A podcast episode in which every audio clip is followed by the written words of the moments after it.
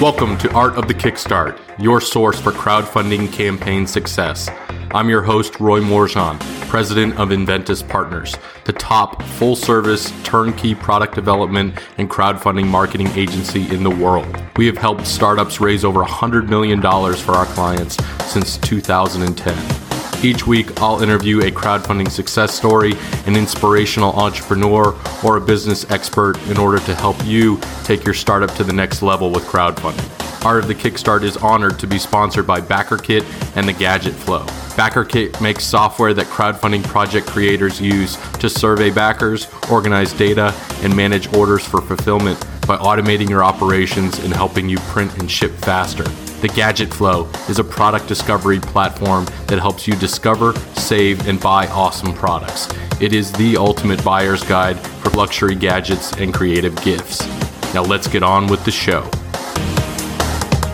Welcome to another edition of Art of the Kickstart. Today I am joined with Ted Tieken with the Sated campaign. Ted, thank you so much for joining us. Thanks for having me on. So, this ready to drink keto meal shake, you have taken this product, launched on Kickstarter, raised over, I think now we're over $170,000 with a little over two weeks left to go. This campaign was fully funded in under two hours. So, you met a really good funding goal, able to achieve it, have a lot of backers come in. I'm always interested to know how does this product start? How did your product, you know, come to life? So let's let's begin there. Yeah, so I think the story on that starts about four and a half years ago. I started doing this ultra low carb keto diet, somewhat on a lark. I was indulging a friend of mine who suggested I try it for a chronic pain condition. I started following keto about four days in. I had really good improvement in my pain, which is to say a decrease in the pain, and I just was like, wow, this is awesome. I get less pain and I think cleaner and I have more energy. That just never happens. And so that continued on. About a month into it, I was getting really bored with doing all of the cooking because there, especially four and a half years ago, there weren't any commercially available keto products. And I started making a shake, you know, that was mostly nutritionally complete at the time. And over about four months, I made tweak after tweak after tweak, and it became a nutritionally complete shake and I would eat that for breakfast and lunch and then cook myself dinner.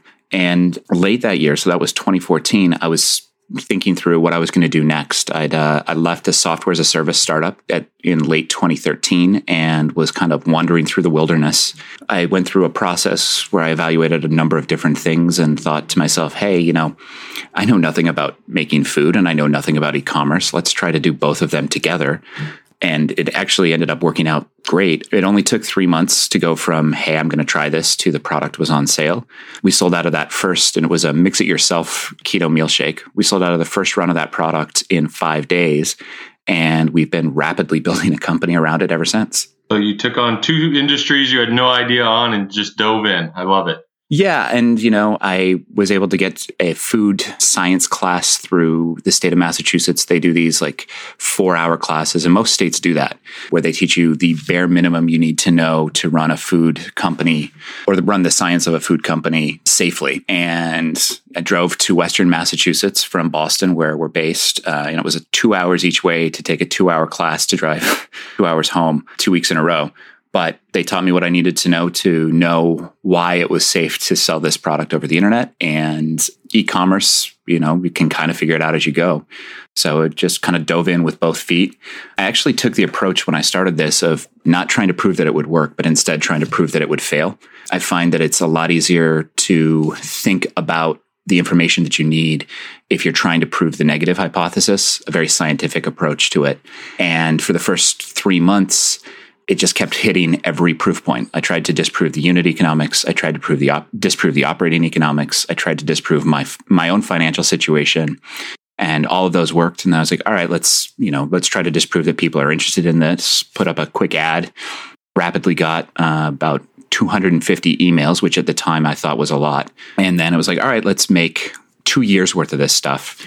If I don't sell any of it, I can just literally eat the losses myself and that's sold out in five days. And we've continued that, try to prove it won't work, try to fail quickly, try to just be very objective about what is and isn't working into the company since then.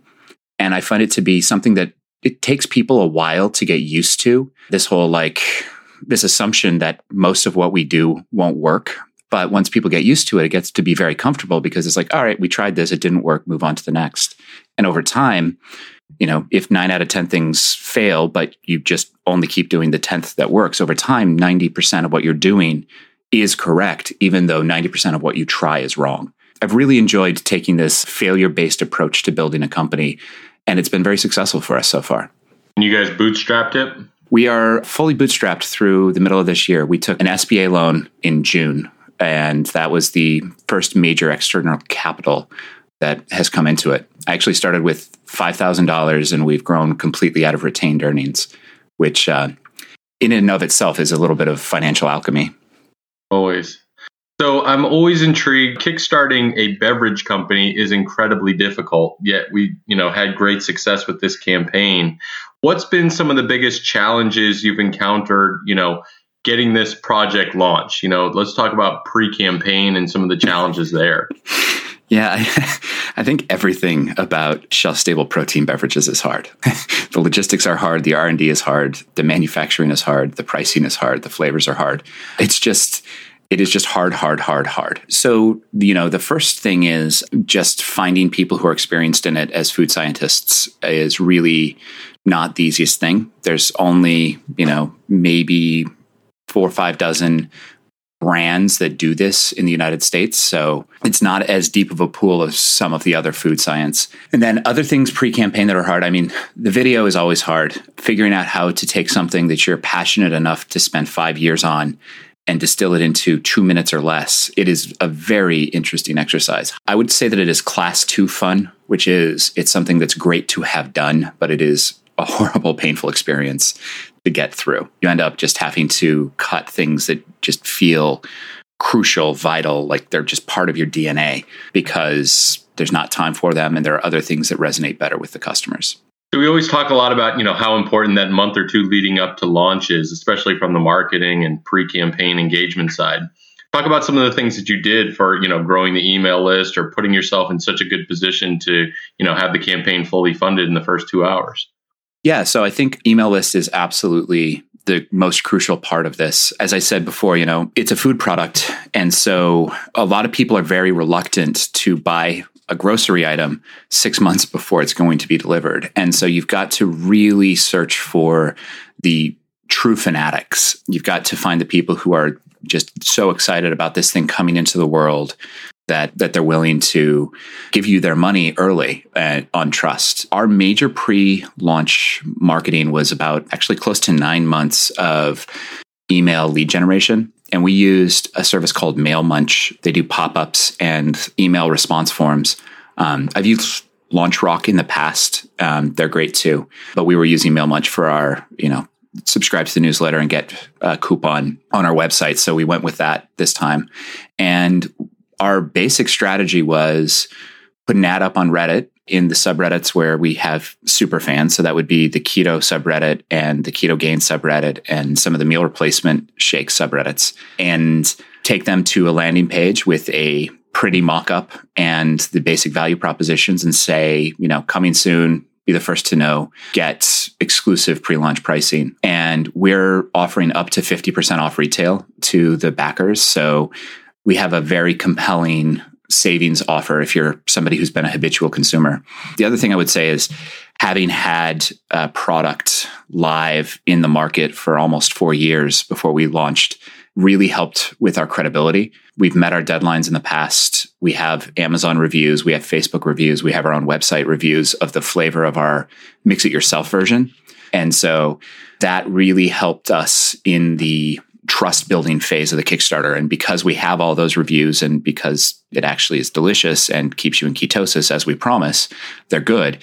So those have been a huge asset and not asset to us. And if I was to do this again, I would seriously think if it was in a new venture and a new something, if there was a way that I could get some social proof or proof of competence or proof of, you know, we deliver on our promises, even if it's something smaller than the ultimate end goal, I would really think about being able to build a track record of customer delight track record of good reviews, a track record of shipping on time going into it. But track record plus email list is really what it was. And we we did also try Facebook lead ads we kept the two lists separate and the Facebook lead ads ended up costing about the same amount per email, but they are performing at about 25% as good. So, you know, even though it cost us about the same amount, the cost per backer through Facebook lead ads ended up being about four times as much. So we wouldn't do those again in the future. We would stick to just Reddit to a landing page with some social sharing requests. We actually didn't give anybody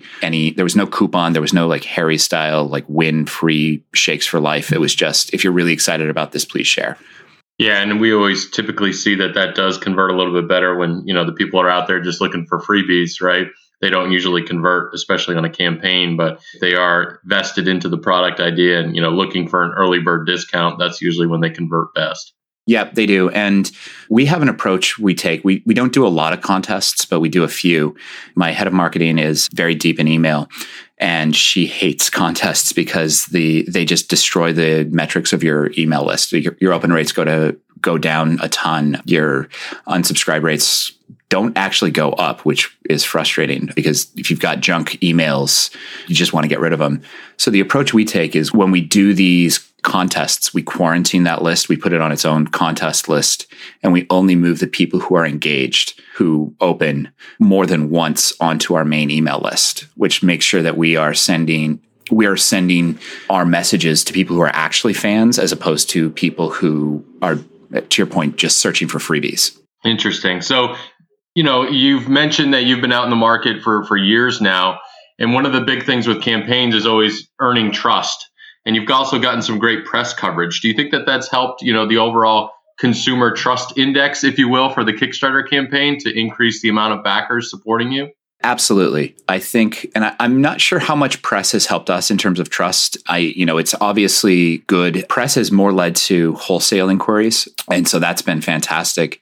I think the thing that has led to trust is the the third party platforms. So the Amazon reviews, I think, are the thing that help us the most because we have no ability to you know edit that. The, if it's reviews just on our own website, people have to trust that we would we're not going to play games and remove the two star, three star, one star.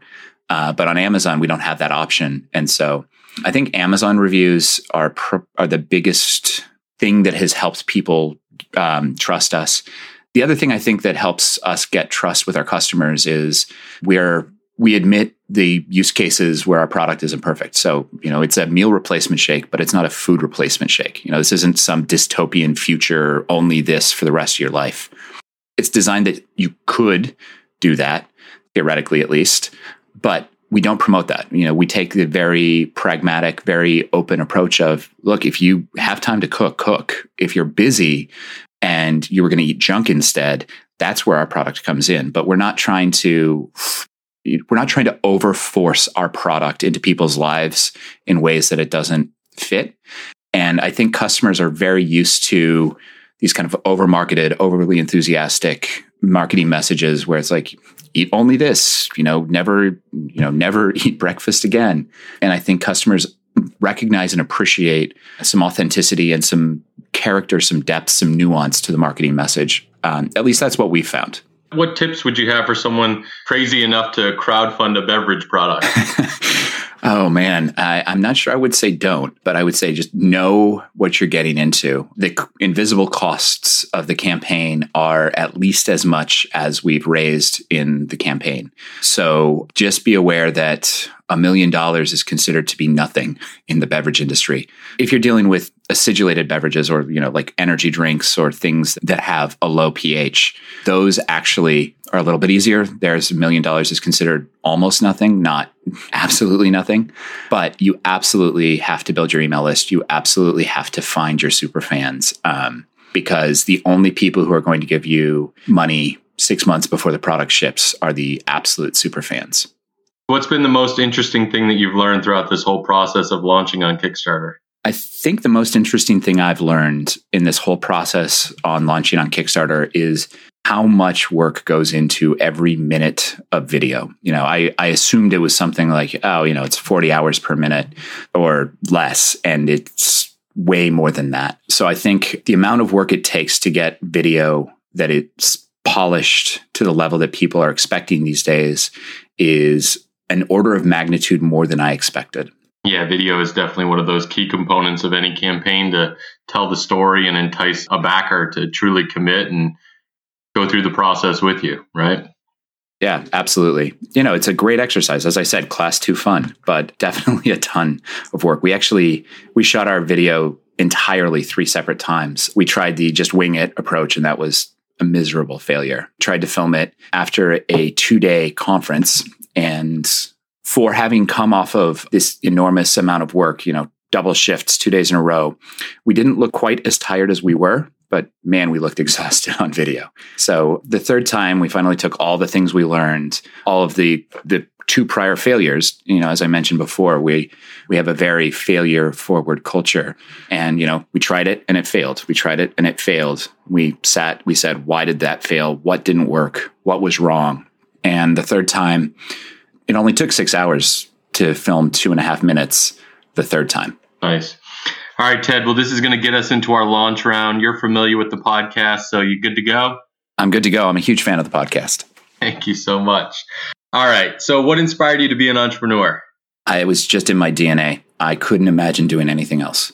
So, if you could share a sated drink with any entrepreneur throughout history, who would it be? I think Ben Franklin. And I think because he was such a broad thinker, you know, he was an engineer, he was a statesman, he was a writer, he was a brewer.